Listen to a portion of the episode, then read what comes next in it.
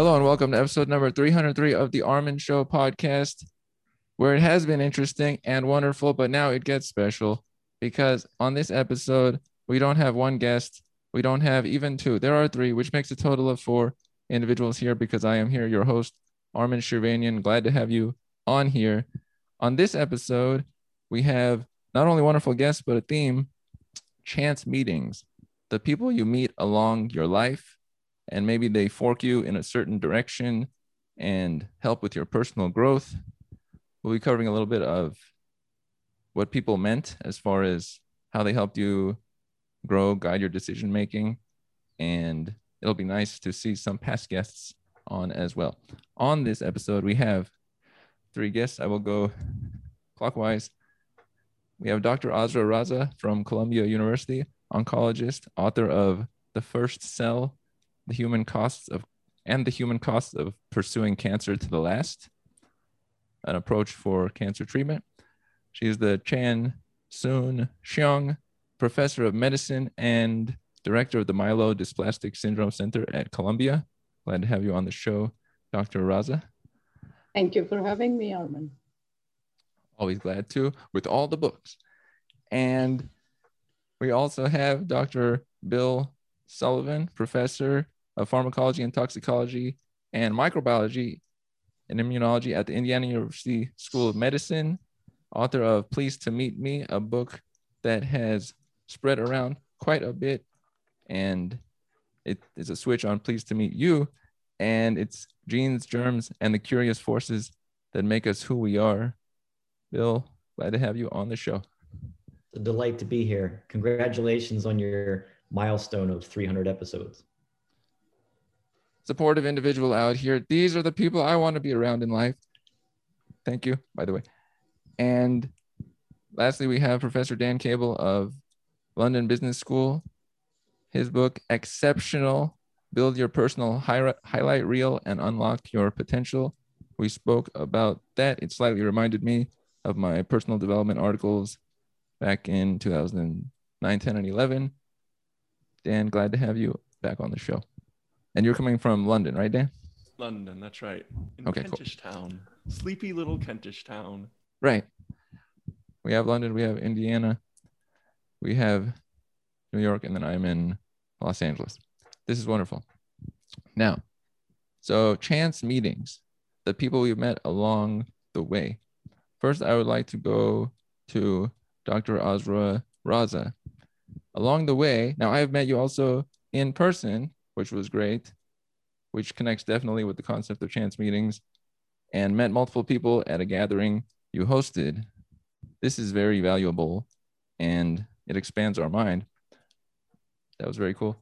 Who are some people or who is a person along the way who has directed you in some form that made a substantial difference in your career or personal growth? Thank you, Armand, and uh, such a pleasure to be here with Bill and, and Dan. And I'm palpitating to hear their stories now more than telling my own. Uh, but listen, I'm the author of two books, and both of them have actually are the results, more or less, of chance meetings. So the first one, as you mentioned, is the first cell. Uh, but my other book is called Epistemologies of Elegance, and it is about poetry. So uh, I don't, I'm not just uh, the, um, uh, the dry and depressing oncologist. And both books resulted out of chance. Uh, but to begin with, I want to just say that this whole concept of uh, chance making a difference in your mind really goes back to what Louis Pasteur said in 1850s chance strikes a prepared mind. We meet so many people by chance, so many things happen by serendipity, but the one that made a difference mm. had to be uh, to be making the difference because we were prepared for it, and that it provided the last catalyst or stimulus for doing so. So, do you want me to tell you this uh, first brief story about how I um, wrote the first cell? That'd be great. So I was, uh, uh, I had just finished my fellowship at uh, in oncology and hematology at Roswell Park Cancer Institute in Buffalo. uh, in the early 80s. And um, I met a woman who had uh, come with a, uh, this, this gorgeous 34 year old African American woman who gave a very interesting history that um, two years before coming to see me, she had uh, become uh, pregnant. And during pregnancy, she developed a, a fetish to smell gasoline. So every day, this woman during her nine months of pregnancy would walk to the corner gas station, buy a dime's worth of gasoline, and sniff it all day. Hmm. At the end of her uh, uh, uh, uh, uh full term gestation, she de delivered a set of beautiful twin girls. And then six months later, her blood counts dropped. And another six months later, she developed the disease that I was studying and treating acute myeloid leukemia. But you know what? She was hysterically funny. I was 32 at the time, she was 34, and we bonded somehow in such a way uh, that she made uh, she, she really made a huge impression. She became tattooed on my cerebrum. And I'd just like to read a couple of things that happened with her. Like, um, weary and exhausted after a long day at work, I would find my way like an addict to her room at the end of my working day, for example. One evening, I arrived in her room. She handed me the jello she had been saving from her tray and said, Are you always on call? And before I could say anything, she roared with laughter. Of course you are. You are an oncologist. Death bound, she remained irrepressible. She gagged and puked and retched and carried on with rampant good cheer. They're looking for pneumonia in my lungs like it's buried treasure, she would laugh. I had a lot of notions today, but no motions. Can you help me? Um, Dr. Raza, my mother-in-law has only one problem, breathing. She also has a strange growth on her neck, her head. I mean, there was nothing that this woman would take seriously. She was so funny and she took everything with good cheer. We treated her, she entered remission, but of course it didn't last for long. We gave her a transplant, didn't work. And when she was dying, Armand, she asked me to admit her for her final days to the hospital, and I did. And suddenly I saw that she was writing something every day. And finally, I had the courage to ask her, JC, what is it you're writing? And the answer she gave me changed my life forever. She said, Well, I'm writing letters that I want my twin daughters to open on each of their birthdays. She said, I've reached their 12th. Can you keep me alive till I reach their 21st? And of course, I couldn't keep her alive. And she died a very tormented death. And as I signed her death certificate, I said to my husband, Harvey, that listen, I have been an idiot. We should have treated her disease when she had developed pre-leukemia before it developed into acute leukemia. Because the earlier we treat the better it should be. That's the only good news we give to a cancer patient Armand that you have cancer but good news we can treat you because we it's diagnosed early. And so from that day on in 1984 I turned my full attention to studying pre-leukemia and following these patients in the natural history of their disease as they either developed acute leukemia or died of their pre-leukemia. And this chance meeting, I mean, she could have been assigned to anybody else.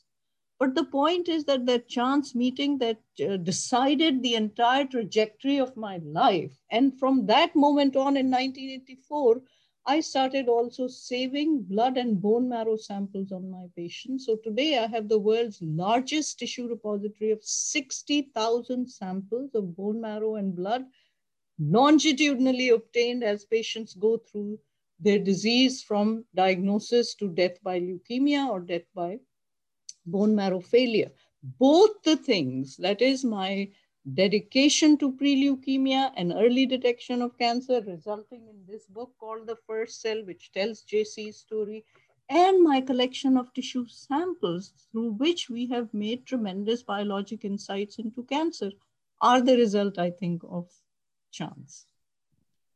That makes sense and is a very impactful story in this concept because that one individual, maybe if they weren't there, who knows? Now you're doing some sort of alternate research, organic molecules for all I know.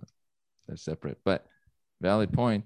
And it is through people that sometimes we get our motivation or inspiration because before we ran into them, we may have been not as aimful. And then we see somebody's challenge or difficulty, or maybe a something they want to be doing or a goal they have. And then we're like, oh, wait a minute, we can support this in some way. Or I have what they don't have. So I can uh, put my effort in in relation to that. That's an impactful story there. Sometimes when I think of there's different levels of chance meetings because that's highly impactful. Some of mine were like I met somebody and it just impacted something I did for the next couple of weeks. And so that's a smaller uh, type of chance meeting. That's wonderful. I'm glad to hear that one. Now I will swing it around from there to Professor Bill Sullivan. What is a meeting of yours that directed you in some form?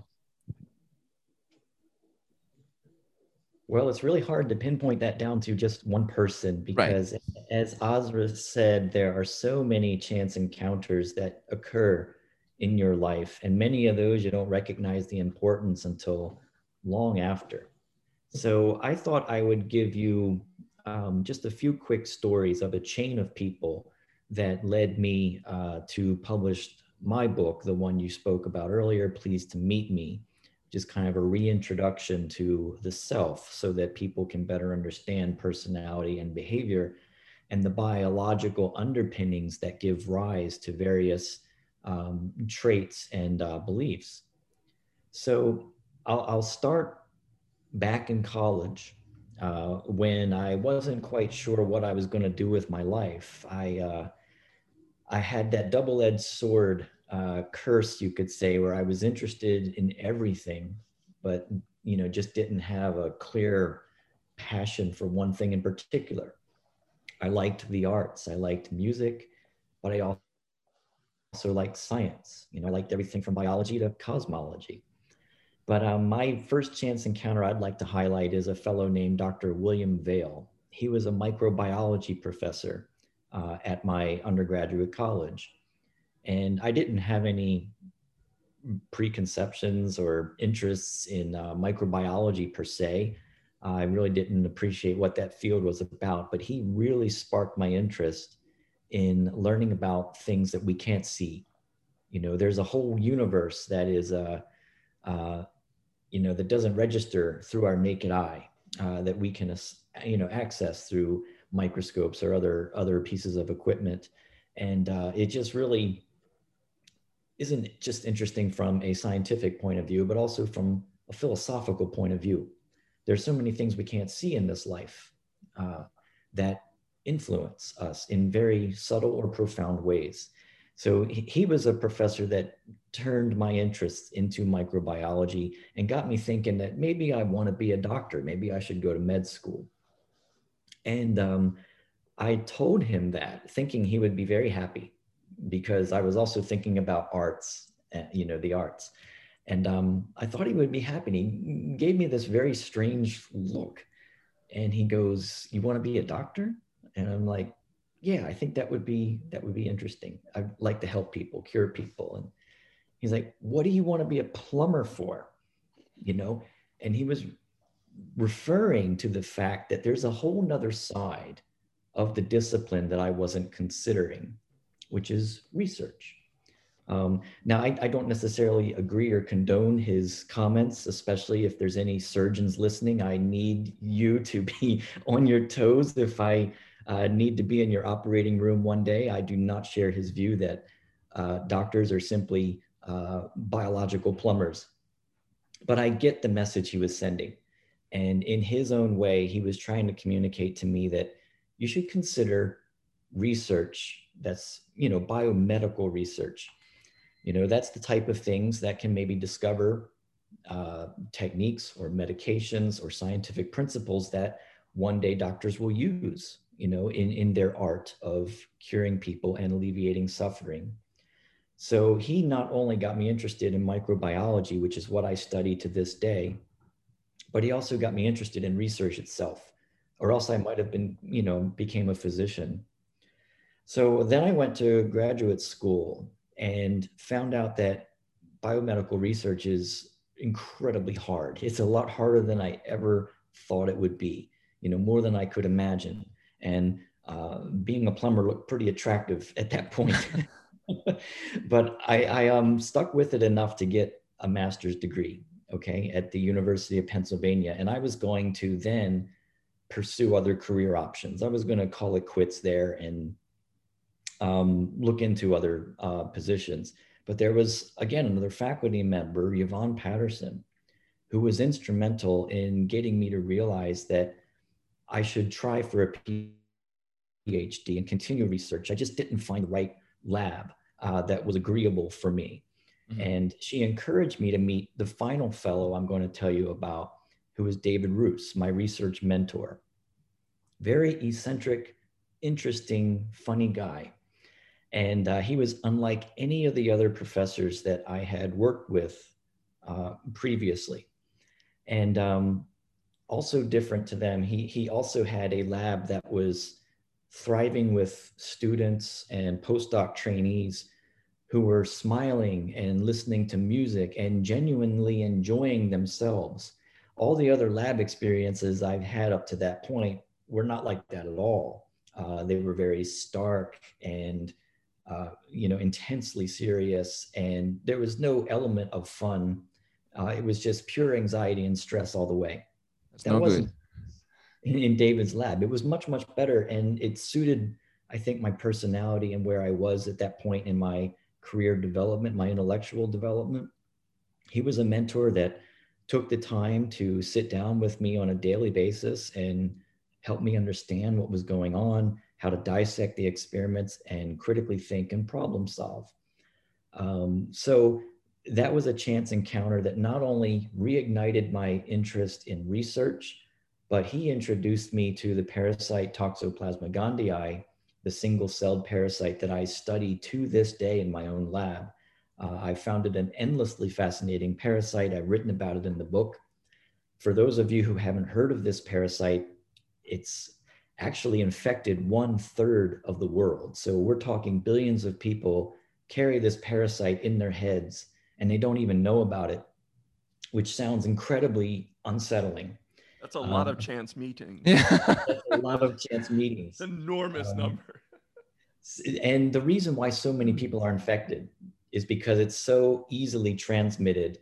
Um, uh, it has multiple routes of transmission. You can get it from cats, you can get it from undercooked meats. You can get it from unwashed vegetables, contaminated water, all sorts of different routes of infections.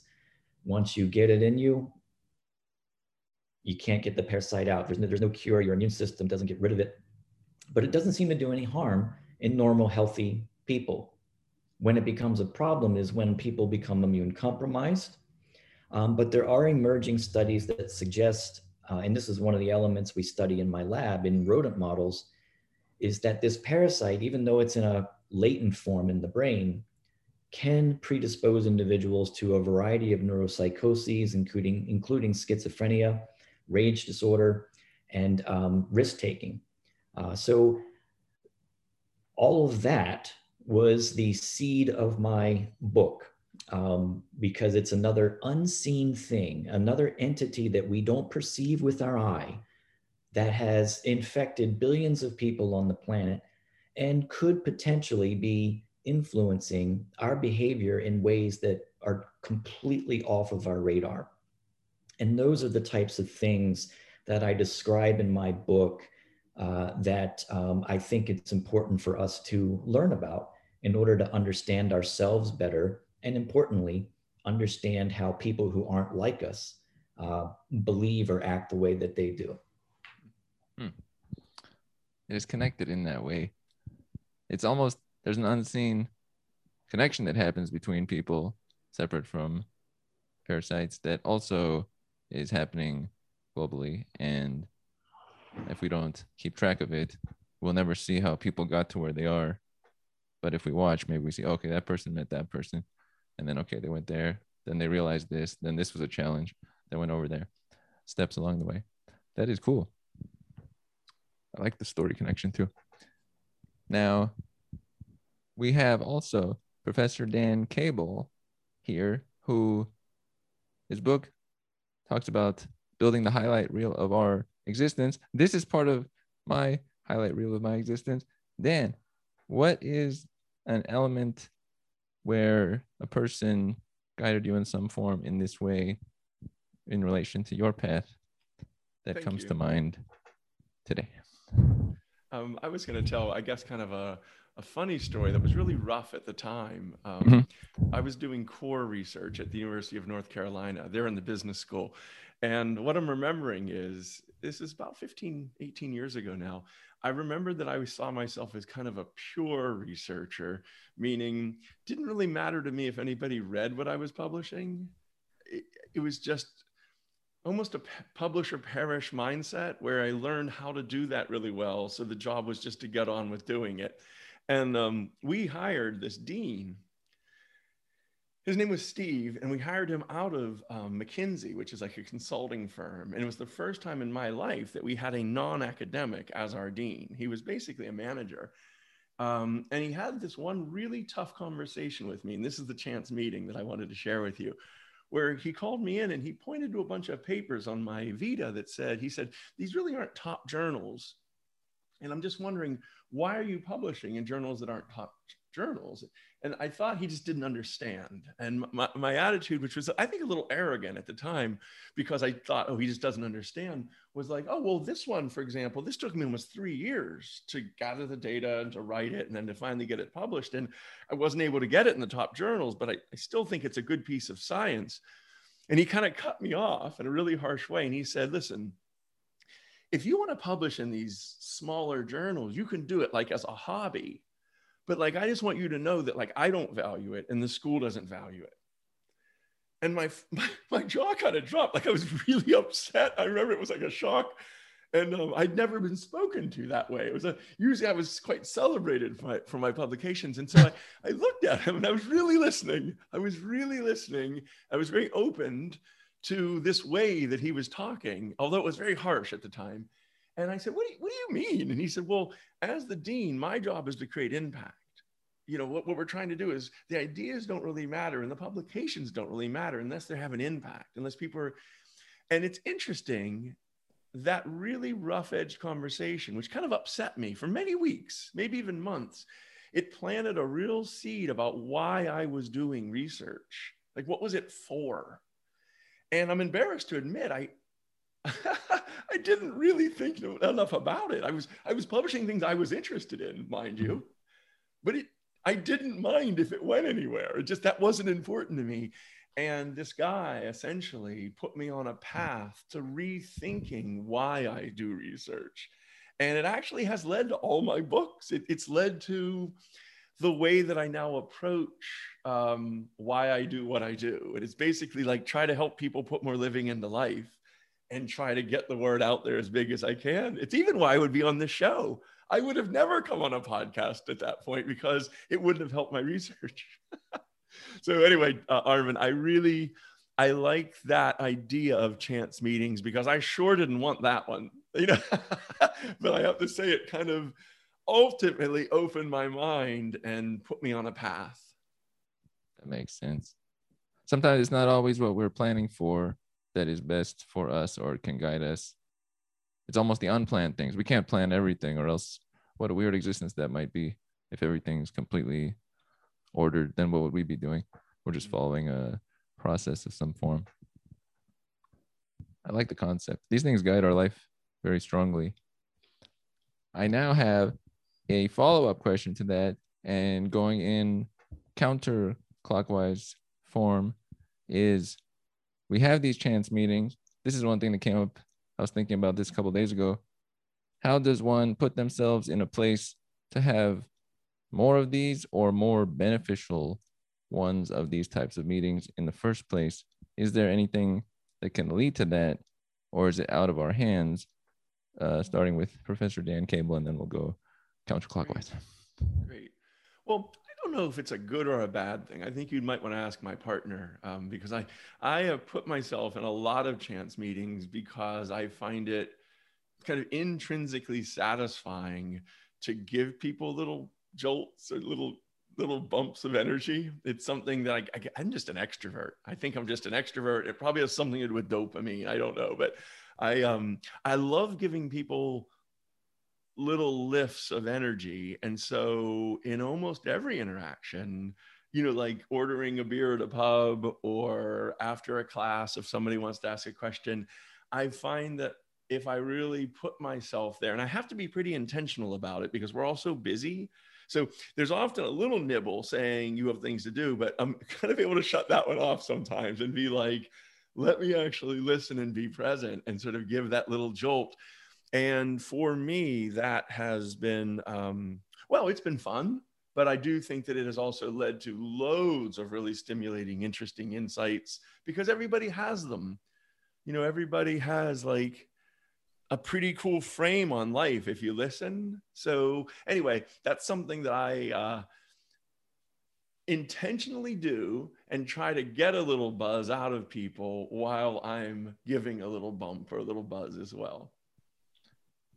I share that quality and I will throw myself in here because in the counterclockwise, I'm also there. I like to have interactions with people, let's say in public or a little bump of energy and the more I'm doing things that I like, the more I'm likely to meet individuals where the, the meeting will have substantial impact on my life versus if I am, you know, coping in some way versus thriving, let's say, then the chance of having a valuable meeting happening is much lower because I'm already in the wrong place.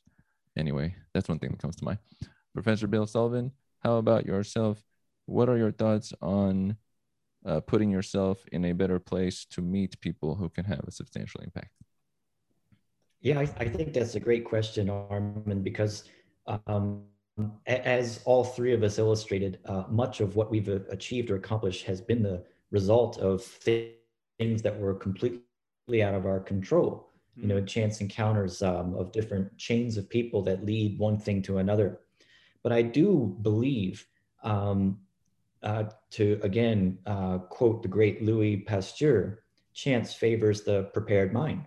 So even though these are chance encounters, if your mind is prepared prior to any encounter that you may experience or encounters that you try to um, put together yourself, you you prepare your mind and put yourself in the best position, to extract as much value out of any interaction that you might have. And building off of what um, off what dan was just saying. And um, i'll put myself out there as kind of the, the opposite of dan uh, being an introvert. Okay? I'm, I'm much more introverted than i am extroverted i mean i can extrovert with the best of them but i find it exhausting uh, afterwards um, and i just need some you know time to recover from that experience uh, but I, i'd like to reassure that uh, all the other introverts out there that you can still have plenty of chance encounters. Um, there's an abundance of them available on social media forums uh, and, and, online clubs and things of that nature. So I, I think, um, and especially the, you know, what the whole COVID-19 shutdown has taught us that there are many different ways to gain um, encounters with people, um, strangers and friends alike, uh, through other media besides just physically going out and meeting people. Um, so some of the introverts like me find that a much easier way uh, to engage uh, with audiences. And um, the other piece of uh, advice and reassurance I'd like to give, and this has not only proved true in the social arena, in, in meeting folks that might open you to new ideas or facilitate your career or help you grow as a person, uh, it's been wonderful for science. And that's the art of collaboration, trying to bridge different disciplines together that don't talk often. Um, that is usually the secret to discovery and revelation. And you see this in many books that are published as well, when people synthesize ideas that seem to be separate, but they connect the dots in a very unique way with like this bird's eye perspective and they see how things are interrelated. Um, that is where many scientific breakthroughs come from but i believe it's also where many breakthroughs in our growing as a person come from. When we get exposed to um, different people different beliefs different cultures and ideas that we've never really experienced before embracing those with a curiosity and an open mind um, is a wonderful opportunity for growth. Mm-hmm. Before we move on to Dr. Azra I wanted to ask you mentioned uh, introverted. Are you more likely to be introverted with those who are not as within your framework and more extroverted with those you already uh, mesh well with? Is there something there? Uh, yeah, I guess that's fair to say. With people who are close friends or we have a lot in common, it's very easy uh, for me um, to get together and socialize with that particular group. I feel very comfortable. I don't have any filters or guards. Uh, it's fine. Um, but yeah, and, and, when I'm around a lot of people who I'm not familiar with, uh, there there's a fair amount of anxiety that goes on in your head before you say or utter anything, and and you know uh, I admire the people who are bold enough who can just launch into uh, whatever they're thinking, uh, or to go out there and be able to wow a crowd with a bunch of great stories and jokes. Um, I just don't feel uh, prepared enough to do that in a crowd of strangers because I guess I perceive a lot of um, evaluation coming my way, mm-hmm. and that that might be what's underlying my hesitation there. But like I said, I can get up in front of a crowd of thousands and talk about my my book or my research. It's perfectly fine. Just the reason why I followed up there is sometimes I think about what kinds of material we don't see in public or in discourse because of internal filters of some degree. And I just think about like we're losing this percentage of this person's thoughts and concerns and feelings so I like to see everybody in full bloom, I might say. That's cool. Now, Dr. Azra Raza, in this concept, what is a way to put yourself in a position where you are having more beneficial meetings, or can that be done? Very deliberately is my answer. and I'll tell you why. First, I want to comment on uh, what uh, Dan said. Uh, Dan, there's a very famous uh, Nietzsche saying, which I presume you'll know as soon as I say it, but really applies to the story you gave, which delighted me. Um, uh, Nietzsche says something like, He who has a why to live for will always find the how to do it. And I, I like think it. that's uh, Viktor Frankl's the same message about finding meaning in life. So beautiful, so beautiful. Yeah, and and Bill, I couldn't agree more with you about uh, making the effort to actually um, allow chance to and and and and um, not just chance, luck to enter our life, so to say, can be done deliberately. So I came from Pakistan. I arrived in Buffalo, New York, not the garden spot of the world, in, uh, in the dead of winter, the blizzard of 77. I was very young um, and had separated from my family, of course, etc., back home. But something that I've always found great refuge in is poetry. And the reason is I come from a culture that's a very oral culture. We were made to memorize and recite poetry constantly as kids, not just in Urdu and Persian, but in English as well. So I uh, made a little club Armand in Buffalo where um, I decided to choose the greatest poet from South Asia. His name is Ghalib, um, who wrote particularly difficult things like Finnegans Wake. Who has ever read Finnegans Wake?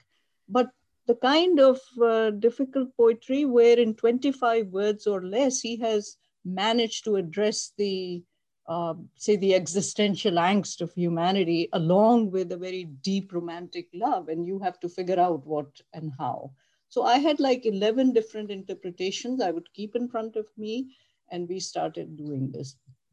But then I said, why not invite people who are really experts on some of these issues and have them come to my home and simply talk about uh, some of this? I made a deliberate effort, especially encouraged by Machiavelli, who has said something to the effect also that it should be every person's duty to meet the most interesting people of your time.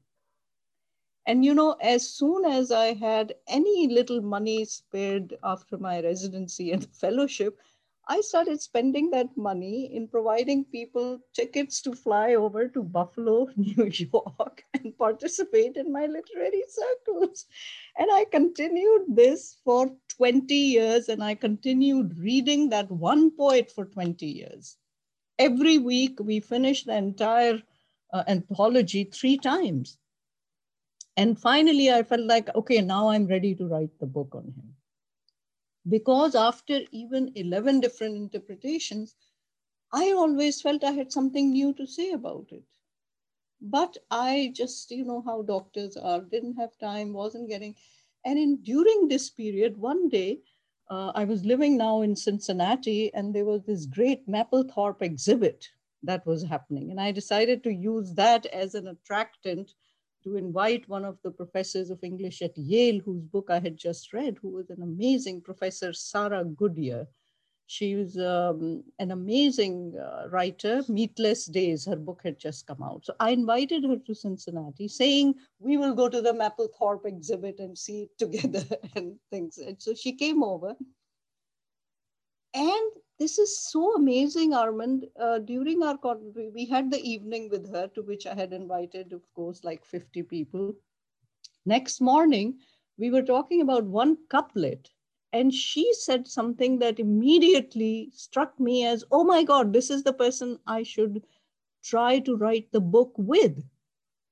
And that's what I asked her immediately, and she also was uh, by then um, quite intrigued by me and all the things I had been doing, to, uh, in addition to being on, an oncologist. And she said, sure, it took us another 20 years because then life intruded and, you know, how things happen. My husband got cancer.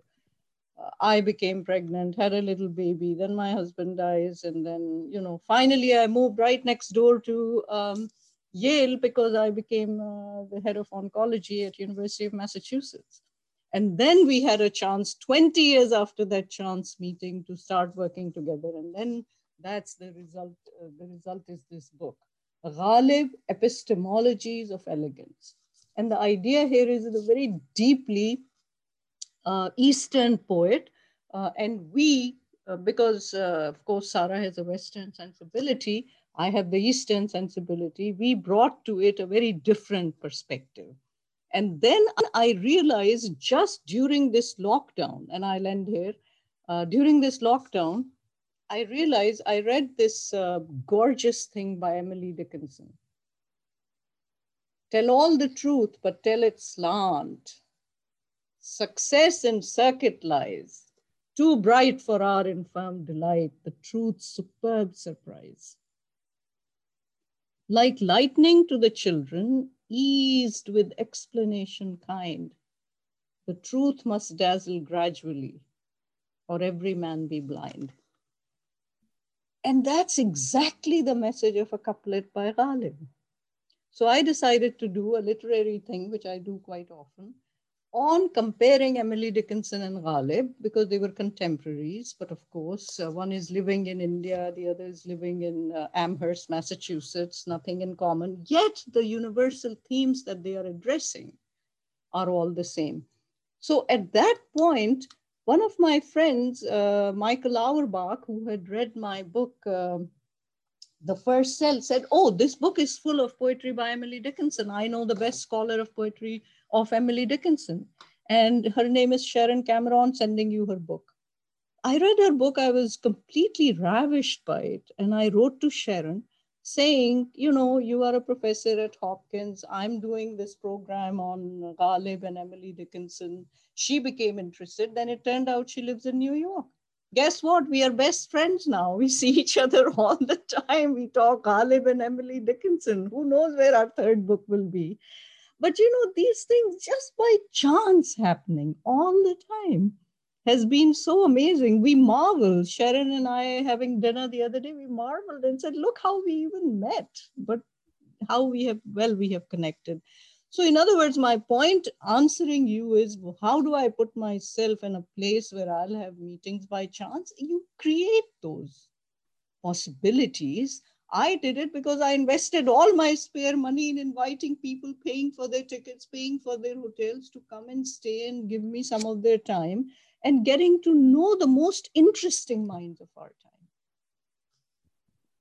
You invested in the category.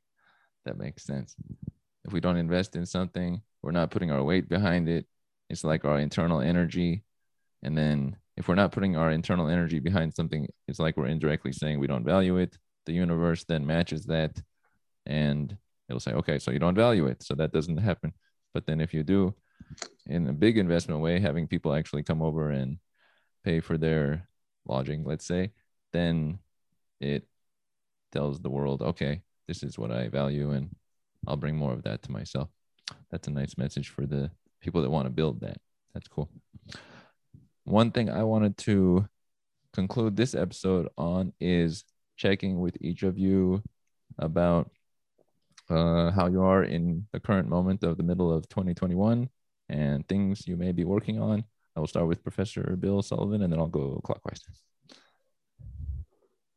I'm I'm at a point of cautious optimism.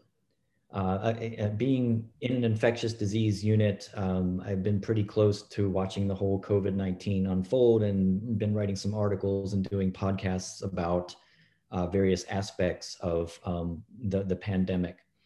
And uh, even though there are some areas of the world that are still um, intensely struggling um, in, in, catastrophic ways, uh, there are other areas of the world that you can start to see some normalcy coming about. Um, United States being one of them. And um, it, it, appears that uh, many of the countries that are uh, surmounting this hurdle are in position and making some um, uh, inroads to helping other countries uh, get over this horrible uh, affliction as well. So, with the vaccines that are on board now and the improved um, uh, diagnostics and methods of treatment, I believe we're to emerge out of 2021 in a relative state of normalcy, uh, which is going to be of a great relief to many people.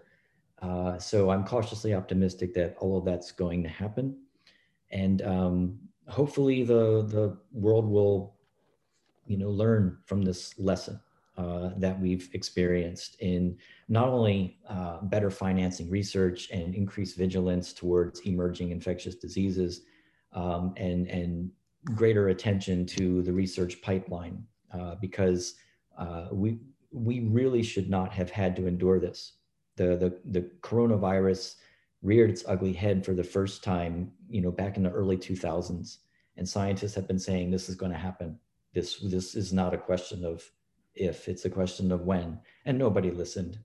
Um, so, well, very few people listened.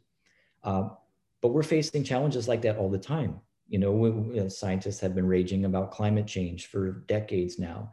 Very little is being done. Uh, the issue of gun violence in this country.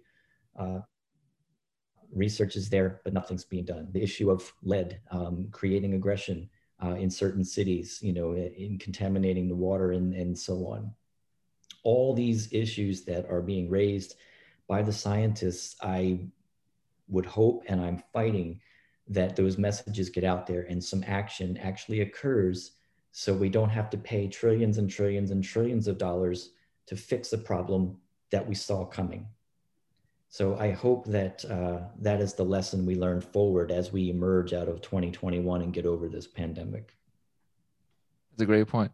I like that concept because let's say with scientists, there'll be a lot of work done for many years, and much of the public will not really pay much attention to that category.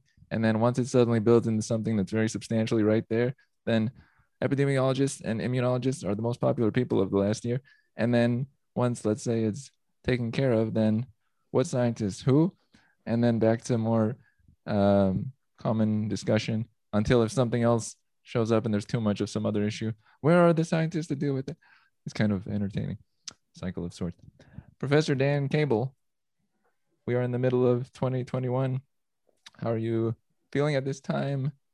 Uh, any projects and uh, thoughts as we go towards the yeah. second half of the year? One of the things that I'm really intrigued by is this whole work from home thing. If I if I had to say how I'm feeling right now, I'm kind of intrigued to see how we go back to work. And I don't want to overplay this because I don't really know, but this one of the shocks has been watching how big businesses and all businesses don't really need the people to commute in very much or at least most of the people don't have to go in most of the days and everything kind of still works. And that's really intriguing and a lot of the um, like the leaders that i'm talking with right now aren't sure what to do with that. A, a lot of the very old school ones assume that they want everybody back in and I think that's a control thing. I think that that's sort of like um, it's comfortable for them, it might even be a way to like protect their power base because that's the way it's always been done. But I think a lot of the smarter organizations are saying, who is that benefiting, and what are the best ways to work going forward? And I got to tell you, that's a big deal. I mean, it's not something that we're talking about so much, but for the first time since whatever 1900, when we kind of invented management and everybody had to start going into factories, we're actually testing that model and saying we probably actually don't have to go in that often.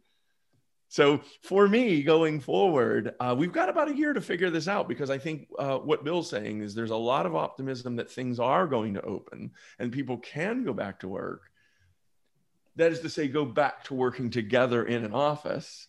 But there is an open question as to what serves the employees, what serves the organization, what serves the customers best.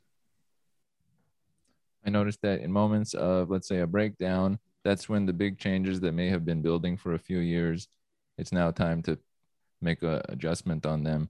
Until that breakdown happens, we'll just keep things going as they are. But then when there's th- those moments of, we'll call it that that punctuated equilibrium, then it's like, okay, let's adjust. So there's like a period of buildup, and then mm-hmm. mm-hmm. it has to occur, and then a change. Yeah, fair point.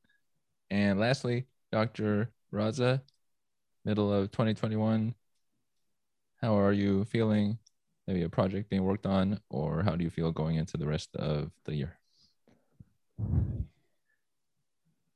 It's another one of uh, Emily Dickinson's very subversive uh, verse. She says, Faith is a fine invention when gentlemen can see. How subversive is this line? Faith is a fine invention. If gentlemen can see, but microscopes are prudent in an emergency. so basically, the what has happened to us in the last year has, uh, I think, clarified so many things. It served as an X-ray to look at all the fractures in our uh, systems and so it has also opened up opportunities. As soon as we went into lockdown, even an old person like me got introduced to Zoom. And immediately I realized that, oh, I have been um, a, a sole voice saying all this time that the only way to treat cancer and cure it is to prevent it instead of chasing after end stage disease, which is like taking a heart destroyed by a myocardial infarction, a heart attack, and trying to now fix it with a coronary artery bypass surgery or a stent. It's not going to work. The only way to treat cancer is to find it early and get rid of it. Well, how early? The earliest possible. Mammograms are not detecting the earliest possible. PSA is not detecting. We got to go to the first cell. So I said, why am I the lone voice saying it? I created a think tank, 30 top leaders from academia and industry, MD Anderson Cancer Center, Dana-Farber at Harvard, Hopkins, University of Chicago, Columbia, um, Northwestern, I mean, the top places in the country. Um, and thankfully, I have colleagues everywhere, and I basically called them and said, "Look, either you tell me I'm there's a fatal flaw in my logic about early detection and going after the first cell, or sign on to this revolution." And everyone had to sign on. and so then we had 17 two-hour-long meetings, which is no easy task, believe me, because most of them feel they are halfway to pick up their Nobel Prize anyway. So, but we were able to, because of Zoom, because of all this lockdown, had all these meetings and wrote an opinion paper, which basically concluded that we need to go after the first cell and early detection in the coming 10 years for cancer. We published it just in January uh, with all these 30 people as co-authors in Scientific American. And basically the final thing we understood, which I proposed is that in order to find the first cell, because cancer is a silent killer, by the time you diagnose it, for most people, it's at least stage one disease. Even that has billions of cells in it. So how do you find the first cell? Well, by monitoring people who don't have cancer yet, but are at high risk of getting cancer. Who are these people? There are a number of groups like smokers with pulmonary disease are at higher risk than a normal population or some genetic problems like Li-Fraumeni syndrome, Lynch syndrome, or BRCA1 or 2 mutations. Those individuals have a higher risk. But another group, Armand, is people who have had one cancer can be at higher risk of another.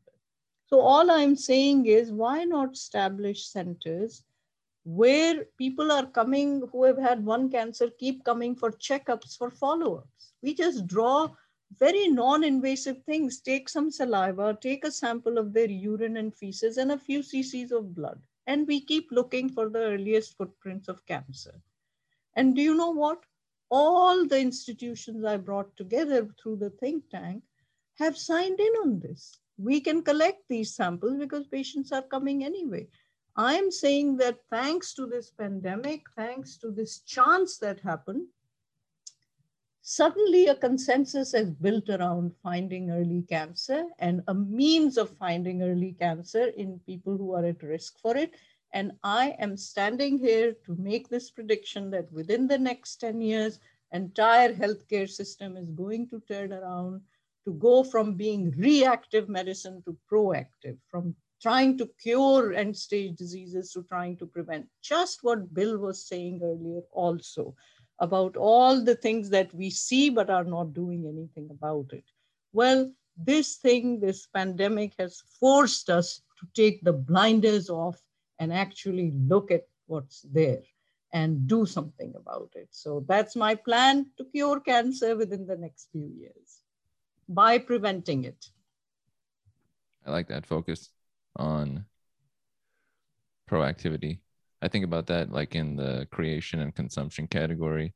Consumption is just happening to you, and then your creation is your effort and putting your place out there. One of them takes effort. And it's sort of like the scientists we talked about earlier. They're using all their prefrontal cortex decision making and processing. And that's proactive versus things happen and then I have to treat this uh, symptom and then this disease along the way and then this and this and this.